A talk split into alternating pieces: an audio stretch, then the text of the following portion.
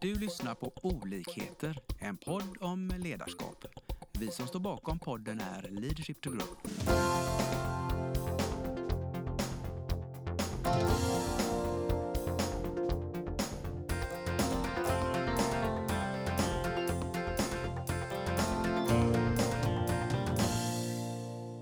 Hej och välkomna till dagens podd. Idag är det Lena Engström och, Lars. Och vi har en jättehärlig, trevlig gäst idag som ska få presentera sig själv som är en entreprenör i en, eh, skulle jag vilja säga, en bransch som är väldigt manlig. Och ja, vad ska vi mer säga? Sofia? Eh, vad kan vi mer säga? Ja, vem Eh, är du först?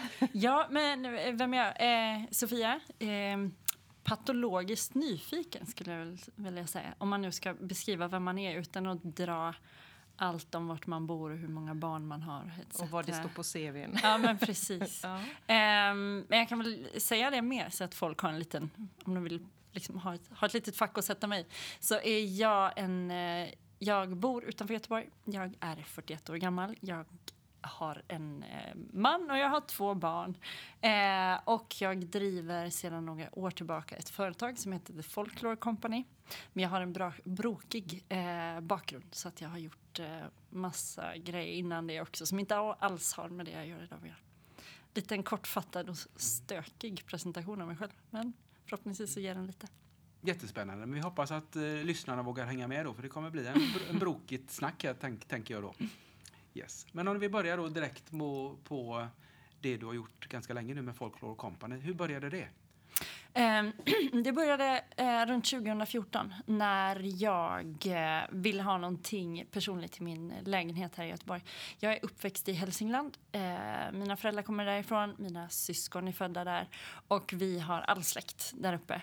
Och ehm, så att jag hade väggbonader är jag liksom uppväxt med på, i sommarstugan som hemjuvehem och sådär. Så att när vi skulle ha någonting i vår lägenhet i Göteborg så ville jag ha en personligt designad väggbonad med en text av Neil Young. Och tänkte ju att så här, det där måste ju vara superenkelt att kunna få löst. Eh, jag var ju också van nämligen att kunna få eh, gå ut på nätet på typ Fuji-foto och designa en kaffekopp med, en hund, med ett hundansikte på, liksom, min hund på och kunna få leverera till brevlådan inom några dagar. Så att jag tänkte att så här, det här löser vi för, för hantverk också. Så började jag kolla upp det här och insåg att den här branschen som när det gäller då hantverk och i vårt fall broderier, att det var väldigt föråldrat. Eh, och att liksom det slutade för mig med att jag fick eh, ta en ful design av eller ful kopia av Indesign och ta fram ett alfabet och jag fick eh, beställa mönster ifrån en återförsäljare och sitta med smörgåspapper och hålla på. Så att jag eh, tänkte helt naivt att så här, men det här måste ju kunna gå att lösa bättre. Det här fixar jag. Um, och det gjorde jag med uh, ganska mycket hjälp av vänner. Men uh, det var så allting startade. Så att 2014 så uh, lanserades The Folklore Company som då var en hemsida med en programvara där du designar ditt personliga broderimönster i korsstygn som du kunde beställa som ett broderikit så att eh, du fick allt du behövde för att brodera hem i brevlådan. Idag så har företaget eh, utvecklats ju jättemycket eh, och i dags dato så har vi tre programvaror och vi har även ett eh, marketplace där du kan lägga, liksom, lägga upp dina mönster och sälja och eh, ett community. Häftigt. Och det, Mm. det har bara liksom, och du är i hela världen, eller ni är i hela världen vad jag förstår. Ja, men från, vi har ju då en e-handel primärt. Vi säljer till eh, slutkonsument via liksom, online. Och vi har eh, ett fåtal återförsäljare som alltid är de som hittar oss. Det är väldigt lite uppsökande verksamhet. Eh, men vi har ju sedan dag ett varit fokuserade på globalt. Ehm, det finns mycket olika åsikter om det där, hur man jobbar nationellt eller internationellt. Men eh, i och med att det vi gör är helt unikt, det är ingen annan som har en sån här lösning vad vi känner till. Eh, internationellt så har det liksom aldrig varit någon fråga om om det ska vara internationellt eller nationellt. Men hur Så kom att- du, nu blir jag nyfiken här då. Hur kom du, det var ingen tvekan sa du, det var bara, du kände det inom dig att det här ska vara i hela världen? Eller hur Ja. tog du det beslutet? Ja, men alltså, vi lever ju i en digital tidsålder. Och det Yes. var ju därför som jag startade företaget. För att jag blev liksom provocerad av att det var så himla daterat. Att hela branschen var det. Det var liksom... och, och det är ju fortfarande väldigt eh, liksom, analogt. Men så att om fokus ligger på att få det digitalt, då finns det heller inte några geografiska gränser. Nej. Sen så finns det ju alltid nyanser av det, som att eh, danskarna gillar verkligen att köpa eh, liksom danskt online och helst inte liksom internationellt. Och de gillar sina, eh, liksom, alla länder har sina speciella betallösningar de gillar och så här. Men sånt är ju det som man kan jobba omkring. Mm. Men eh, nej, jag ser inte några begränsningar i det där. Sen så är det väl att man får klura till och tänka när det gäller logistik. Eh, alltså vi är ju inte så nöjda om vi måste skicka saker. Alltså vi, vi säljer gärna till Japan, men jag har får runt magen av att skicka en liksom, leverans till Japan. Mm. Eh, jag vill hellre då, som jag gjort i USA, att vi har satt upp en fraktlösning i Chicago så att vi kan yes. liksom bespara in och vara, försöka vara så hållbara som möjligt. Eh, men nej, det har inte varit någon begränsning, eller liksom mindsetet kring det digitala är att globalt liksom mm, direkt. Precis. precis. Mm. En annan sak som slår mig då, du som säger du är nyfiken. Jag menar, mm. Förmodligen var det väl inte så att när du började med det här, du kunde knacka datakod, eller hur? Nej, nej. nej. Det insåg man ju. Och herregud, om man visste då, det man vet idag, då hade man nog inte gjort det. Så att jag är glad över att eh, man är så naiv och att mm. det är så många andra företagare som är mm. naiva ute. Annars hade vi ju aldrig mm. startat några nya företag. Det, jag tänker ja. att ni säkert känner igen er där. Men, men just det här med att knacka kod, ja, det är en utmaning för alla techföretag. Jag hade eh, ynnesten av att vi hade en god vän till familjen som var kodknackare. Han var utvecklare, han ja. är utvecklare. Han eh, hade sån tur så att han inte bara gillade idén som jag presenterade. Han tyckte han hade också var delägare i en e-handelslösning som finns här i Göteborg som heter Abicart. Så att eh, mm. Oskar tog sig an detta och eh, utvecklade den första versionen eh, och var med under de första åren. Och mm. mm. Eh, det skulle jag säga, utan den insatsen så har man ju väldigt hög tröskel som entreprenör inom teknik. Så det är ju där den stora kostnaden ligger och det som är det är inte bara dyrt, det också gäller att hitta rätt folk och rätt mm. kompetens. Men där hade ni, du och ni lite tur då, att Oskar ja, fanns? Ja, stjärnorna stod rätt, ja. skulle jag säga. Men det låter som det här att vara naiv, är det en styrka som man kan utnyttja? För lyssnarna tänker jag nu, är det bra att vara naiv? Ja, det är det väl. Alltså vi oroar oss ju ganska mycket i livet ändå som det Så att om man kan få de här små glimtarna av att bara, ah, men det löser jag. Här. Då är det väl bara lika, kör på. Och sen så får man väl liksom ha lite stoppklossar längs vägen. Mm. Det kanske är så att man eh, behöver sätta upp lite gränser för så här, okej okay, om det inte har blivit någonting till det datumet, då kanske jag ska liksom tänka till. Eller när jag har kommit upp i den här liksom, summan som jag investerar i företaget, då kanske jag liksom ska stå, liksom stanna till. Men annars kan jag tycka att naiviteten är, är väl ganska bra. Mm. Du, eh, du pratar ju då om techbranschen som mm. vi generellt kanske kopplar med nyfikna killar som eh, är dataintresserade och om vi generaliserar lite. Hur har det varit att vara kvinna i den här branschen? Um, nej men det har väl sina fördelar och nackdelar. Man, eh, alltså jag kunde ju valt en annan produkt att sälja så hade jag kanske, alltså man står ut bara att man håller på och säger hej, alltså vi säljer handarbete här. Eh, det är ju ingen liksom direkt som tror att ah, men här har vi en skalbar affär, vilket vi då har. Men, eh, utan, men man, alltså, när man är det är ju som alla områden där liksom man är ett fåtal i den stora massan, att man syns ju. Man, mm. Så att det finns ju ett utrymme som man kan ta fördel, dra fördel av om man säger så. Men jag har... Eh, jag vet inte om jag har haft så himla mycket negativa upplevelser. Det skulle jag inte säga. Men jag tror... Alltså, man, det är väl det här att man måste vara jäkligt duktig. Um, du måste ändå vara jag kan tänka mig ändå att man ändå behöver vara lite vassare. Att, att nu har jag kanske gjort det svårt för mig som då håller på med handarbete inom en bransch som väldigt få investerar i. Eh, internationellt, jag vet inte ens om det är någon som... Ja, eh, men men jag skulle ju säga att som alla startup-entreprenörer måste ju ha, man måste ju ha stenkoll på sina siffror, stenkoll på svaren, kunna sälja in sina grejer. Men, eh, och sen så oavsett om du är tjej eller kille, tjej eller kille men möjligtvis då att som kvinna att du behöver ha, vara lite vassare ändå. Men det här är, jag vet inte om jag riktigt kan jag har liksom ingen, personligen så har jag ingen erfarenhet eller fakta som backar upp det.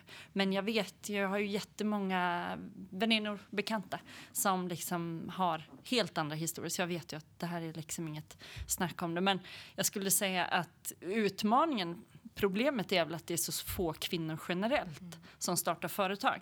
Och om vi då har få kvinnor generellt som startar företag så har vi en ännu mindre klick av dem som väljer teknikbranschen och sen så har vi en ännu mindre klick av dem som väljer riskkapital. Då är vi inte så många kvar. Nej. Vad Så. tror du det beror på egentligen? Alltså om man då tittar på det här med att starta företag generellt så är det väl riskbenägenheten hos kvinnor. Och det här är väl eh, liksom fakta och forskning som styrker det. Ehm, så att vi är väl... Ja, ja, det är väl liksom riskbenägenhet. Jag har svårt att...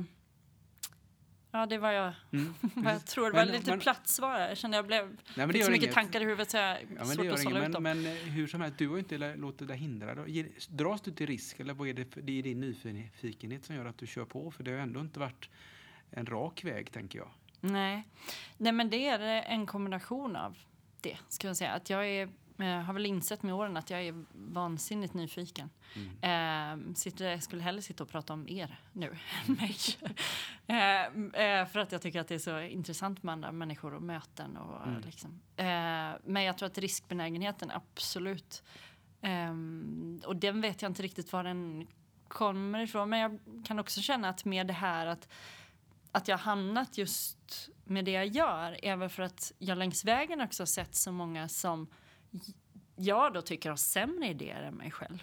Och ändå tycker att ta för sig. Och ändå säljer in som att så här, Vad händer med vi har botemedlet mot cancer. Och man står där själv och bara, nej men va?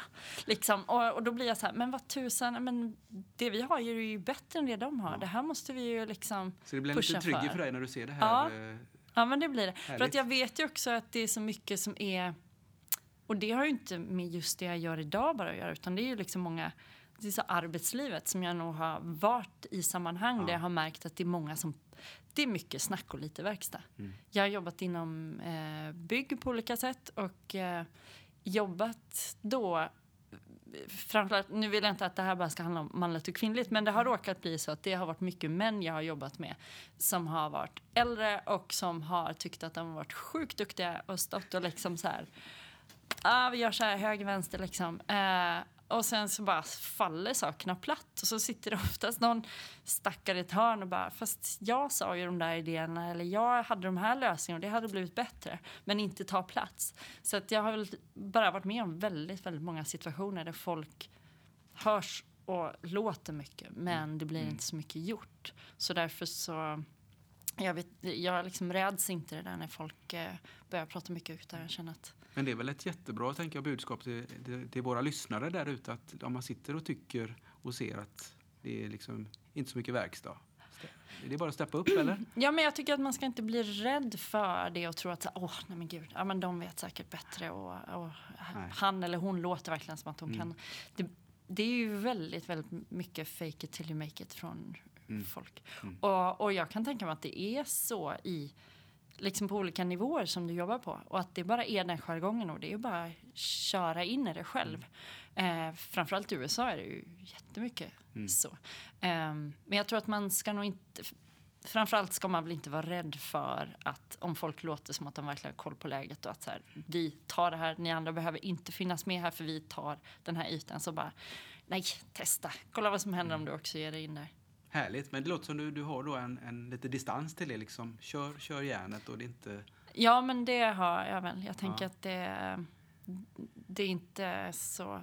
Nej, jag, jag vet inte. Jag, kanske, jag borde nog vara kanske mer rädd för att göra bort mig och Nej, såna här tvärtom. saker. Men Tvärtom. jag är inte riktigt. Nej men det här, jag tycker det är jättemotiverande och inspirerande så att det är ju mer att eh, lyssnarna tar med sig det här och säger kör och var inte så, så försiktig utan eh, lyssna på hjärtat och, och utmana. Ja, och för att någonstans så är det väl det att jag tror ju att eh, varje människa har en mycket större kapacitet Mm. än vad man själv inser. Mm, Man vet ju mm. själv alla så här, troll man har i huvudet som hela tiden lägger Mm. begränsningar Mm. för en.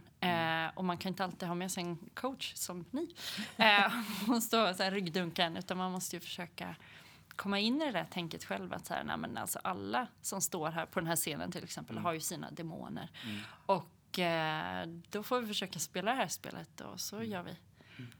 Kör vi på. Häftigt, för nu blir jag nyfiken då för Mm. att eh, i och med att det här gick bra i början då 2014 så, Ja. så uppstår ju andra utmaningar, eller hur? Det här med att få, Ja, få växa visst. bolaget. Vad, vad ska man tänka på då för att Ja. växa? Det här har ju verkligen inte varit en eh, liksom någon slags rak motorväg. Eh, kan ju bara fråga så här, familj och anhöriga och allting. Alla som har varit med längs den här vägen och jag tänker med alla som bygger företag. Det är ju inte, det är inte alltid som man läser om i tidningarna att så här, på tre år så bara pff, blev det fantastiskt och jättesmidigt. Eh, men, nej, men 2014 då eh, startade jag igång företaget men då hade jag det på sidan av min befintliga, då var jag anställd på ett företag. Så då här drev jag det här på sidan av och sen så um, och då puttrade det ju på. Och eh, då fanns ju liksom Facebook eh, bland annat. Och, eh, men det, man hade ju inte börjat annonsera så mycket på det.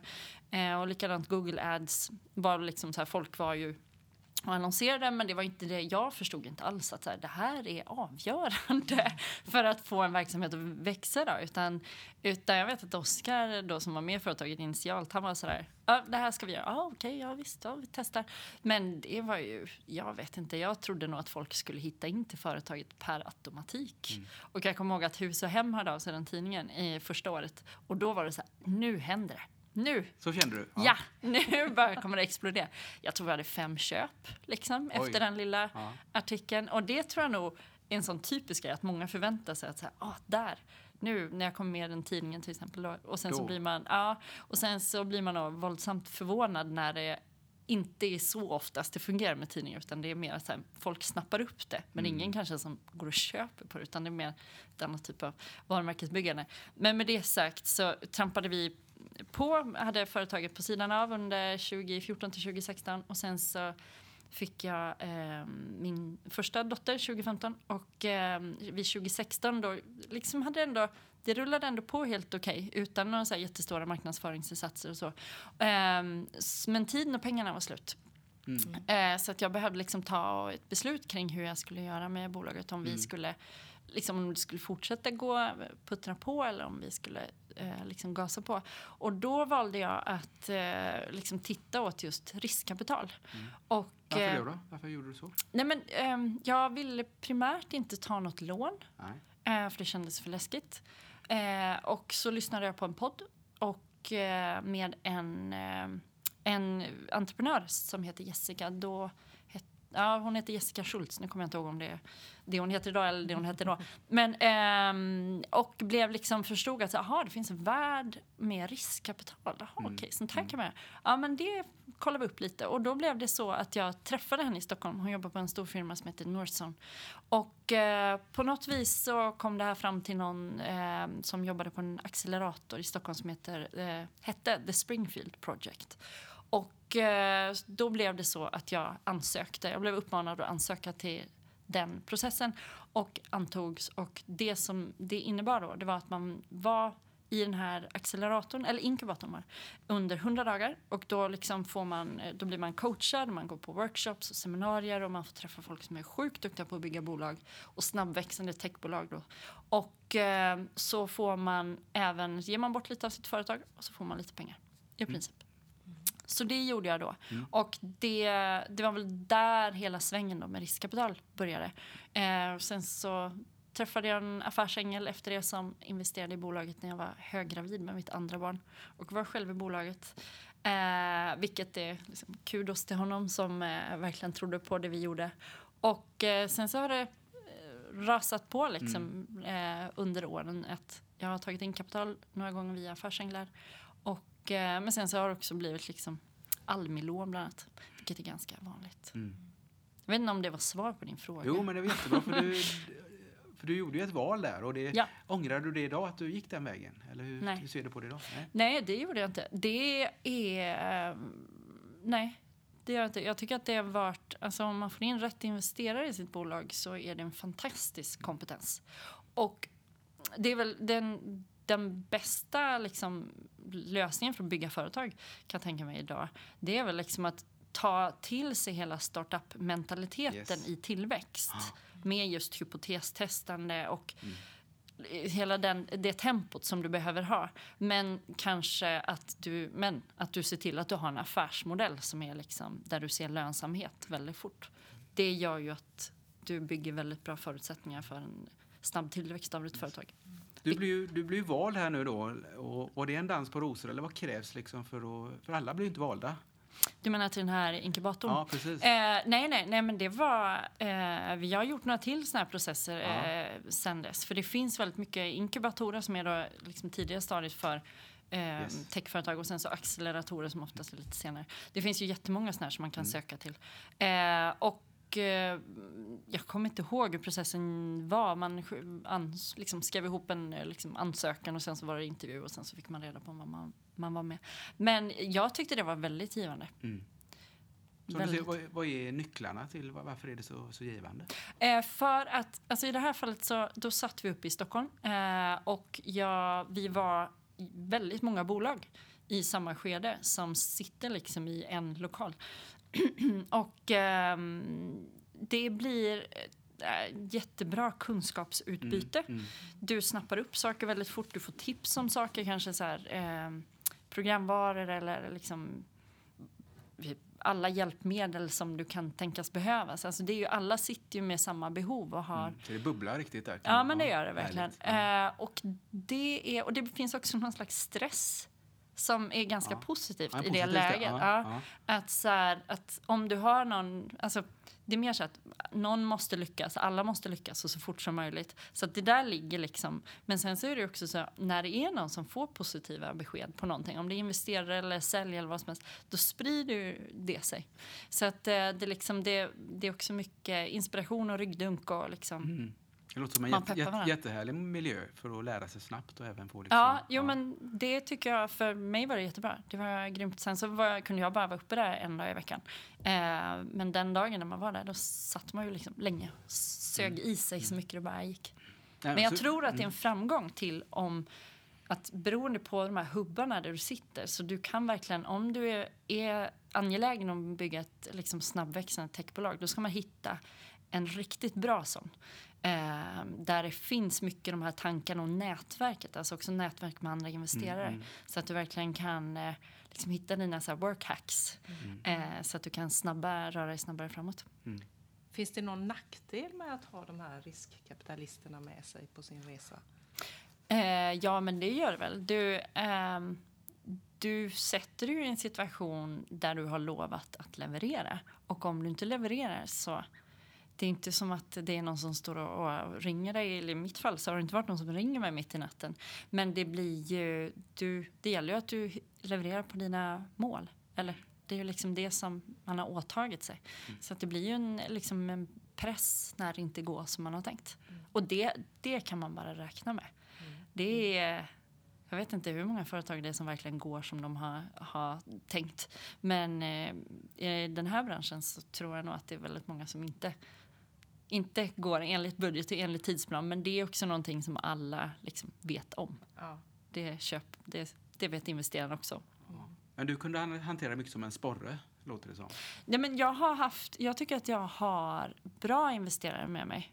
Det är personer som jag har bra relation med. Yes. Ehm, och vi har, det har varit liksom lite rörelse på, i ägarrollen, alltså på det här cap-tablet som man kallar det för, Ja, ja. genom eh, åren. Så att just i dagsläget så är vi bara fyra stycken. Men det jag, jag är glad för dem jag har med mig. Det passar oss väldigt bra i dagsläget där vi är. Kan du ge lyssnarna lite tips här då hur du har eh, hur du själv har navigerat i det för att hitta de där? Vad är, vad är, det, är det värdegrunden? Är det den, e, din egen kompass? Eller är det de här möjligheterna Har man Take it or leave it? Eller? Alltså, ja. Um, det är ju liksom olika med olika investerare. Alltså den första som eh, kom in, det var ju bara en sån där vi bara mer eller mindre kändes det som sprang på varandra och så blev det så att tycke uppstod. Um, men och, och den andra jag har, där var det liksom en längre process och där så var det mer liksom förhandlande och sådär. Um, men ja, det, alltså man måste ju som ett tips är, eller det man ska göra, det är ju att man ingår i ett äktenskap liksom. Mm. Bra. Det är så Ja, här, är you're bra. set. Mm. Det här är, det är inte säkert att du kommer ur den här relationen sen när du vill. Det ska man ha klart för sig. Mm. Och, men som sagt, det behöver inte vara något negativt. Fördelarna nej. låter ju som det Ja, men, nej, men det kan vara Om det positivt. klickar och det här. Ja visst, det ju, och det kan vara, men man ska, man ska ha klart för sig att det är liksom en affärsrelation. Mm. Och eftersom att man då eh, gifter sig och ska vara, lova varandra eh, trohet resten av livet more or less och att jag ska säga nu ska jag leverera åt er på era pengar. Så vi ses om ett tag och då kommer ni få se liksom, om jag har gjort vad vi har sagt. Eh, men då gäller det att man har, det är ju en stor fördel om man har samma värdegrund. Precis. Skulle man, jag har, säga. man, man har trycktestat lite Ja, innan man precis. ställer sig framför prästen. Ja, men och jag skulle säga absolut att man ska göra liksom due diligence, att man ska kolla av i nätverket vilka har, har jobbat med de här investerarna för, tidigare, hur är de? Ehm, så här, vad, vilken, alltså rent konkret, och det här är ju sånt som man får reda på ganska fort, så är det ju mycket så här, vilken horisont har de? När ska de ha tillbaka pengarna? Vilka nivåer går de in med? Hur jobbar de med bolagen? Jobbar de med dem operativt eller är de mer så här, här har ni lite pengar, säg till när ni behöver hjälp. Ehm, eller är de sådana som vill sitta med liksom en dag i veckan med bolaget och jobba. Sånt kan man ju få reda på väldigt fort. Men sen så är man ju mer intresserad av de här nyanserna. De som inte kanske man pratar om lika öppet. Och där är det ju mer, där gäller det att man bygger sig ett nätverk. Och där man också, där man har förtroende för folk och där man liksom kan få fram att så här, men hur, hur har de där, är de trevliga egentligen? Liksom. Och så. För att, ehm, och speciellt i tuffa lägen skulle jag säga. För att, så här, hur, hur ser de på entreprenören? Tycker de att de ska ha lön? Eh, liksom, vilka nivåer pratar de om? Eller så här, vart, eh, sådana saker är jätteviktigt att få fram. Nej, men jag tänker också att det är viktigt att man som eh, entreprenör själv går igenom vad är det jag behöver för Ja, hjälp. Liksom. Verkligen. Eh, för det, och, och så matcha det. Jag brukar säga ibland, det handlar ju om Tinder och du var ju inne på äktenskap också. ja, ja, att visst. vad är mitt behov, vad har Mm. jag liksom och så hitta rätt där. Ja. För ibland kan det ju vara vissa stadier så vill man ha att de sitter nästan i knät på en. Medan andra så vill man ha dem mer på distans som ett bollplank. Mm. Ja, men visst. Och sen så... Nej, men eh, absolut det här med värdegrunden för sig själv. Och sen så är det inte säkert att man, man kan ha den ynnesten i slutändan. Man kanske är i ett läge att så här, nej men alltså nu, vi får ta den här personen. Men, och det kan ju liksom bli bra ändå. Men därför så ska man ju tänka igenom när man väl startar bolaget vilket, vilken fas man tar in kapital i. Eh, och liksom se till att man sitter på valmöjligheten att tack, kunna tacka nej. Ehm, Vad ska det- man tänka på där då? För det låter som att just det, hålla initiativet, veta vad man vill och ligga Mm. på förkant. Det är, en, det är en viktig parameter. Ja, men det, det gör ju allting så mycket härligare process. Det är inte... Det, väldigt ofta inom liksom tech och startup-världen så är det ju ändå att eh, för folk driver bolag som inte är lönsamma och kanske inte ens har intäkter. Och då hamnar du i ett läge att du måste ha in pengar. Du har kanske en personalstyrka på 20 pers och du har 300 000 kronor kvar på kontot. Eh, och så befintliga investerare kanske tycker att "Ja, fast vet du vad, nu har jag stoppat in ganska mycket pengar, nu får någon annan stoppa in nästa skede. Vad gör du då? Och då handlar det väldigt mycket om hur du som entreprenör har vad du har lagt in i bolaget tidigare eller om du känner så här, ah, fast jag har inte committat så himla mycket själv så att det är okej, då slutar vi här eller hur? Eller känner jag att jag har stoppat in jättemycket pengar och att det här måste funka och nu får jag bara ta någon som vill. Alltså, så det finns väldigt många lager som man ska gärna ha tänkt igenom ehm, skulle jag säga. Men det är ju jättefascinerande just det här entreprenörsperspektivet då att eh, det låter som balansera det här med det operativa, det kortsiktiga och kanske då vart vill du och varför och hur kan du liksom, vilka, vilka vägval finns? Mm. Eh, vad är dina råd där? Om man, om man, för du har ju du har kört det här länge och eh, låter som du har navigerat väldigt, väldigt bra. Ja, det, alltså, ja, har man det? Jag har ingen aning. Det är ju liksom som att det finns ju, när jag tänker tillbaka så finns det ju massor med tillfällen som man blir så här, ja, om jag hade tagit höger där istället för vänster. Eller som till exempel vi ehm, hade, jag hade en, jag hade en leverantör på gång, eller en kund, jätte, jätte, jättestor. Och då var jag, alltså, fick jag deras 19-sidiga avtal på Oj. engelska, juristengelska. Så man blev så här, ah, kanske inte ska skriva på det direkt utan jag kanske bara vill kolla igenom. Mm. Så finns, fanns det liksom en hel del punkter där som bara, "Uff, det här känns ju inte bra. Liksom. Men, men eh, det gjorde ju att de tappade liksom intresse just då. Vi har fortfarande en relation, men just den dealen är ju inte liksom på bordet längre. Och då kan man tänka så här, skulle jag valt att bara signa på det där kanske? Så hade läget varit ett annorlunda. Men, men man vet ju inte sådana där saker. Eh, så att eh, navigerat eh, har jag gjort och jag har lärt mig mycket längs vägen. Men ehm, och det enda man kan, alltså typ eh, the end of the day så ska du kunna stå upp för dina beslut. Och det är klart att, som i det här fallet då, det är ju såklart att jag, så här, självklart skriver jag inte på ett 19-sidigt avtal som jag "Pff, vad står det här egentligen? Men man får ju vara beredd på att liksom konsekvenserna och allting stämmer på det. Ja, men det är lite det jag menar. Att du, du står, det viktiga är ju egentligen här, tänker jag, att du står upp för det. Det kändes inte bra just då och då gjorde du inte det. Nej, Och våga precis. liksom ha det modet. Då. Nej, men jag, det kan vara en jättebra grej men Ja. det känns inte hundra. Nej. Och då gör jag inte det och så stå upp för det. Ja. det jag tror det kan vara en, en nyckel att inte hålla på och vela utan du äger din process, du, ä, du äger din, liksom, Ja, dina men beslut. precis. Och det tror jag kan vara framåt. Ja, men det tror jag. Det är absolut. För att, och det har ju med hela värderingstänket att göra. Mm. Och, ehm, jag hade ju liksom ynnesten att få jobba med dig, Lena, för något år sedan. Och det arbetet gjorde ju väldigt mycket för mig som alltså, att jag landade i mycket värderingar som inte jag hade förstått hur tydliga och viktiga de var för mig. Och när man liksom får liksom professionell då, liksom coachning i att hitta de här och man får det så här på ett, som ett facit. Nej men titta, där står du, jag behöver de här sakerna.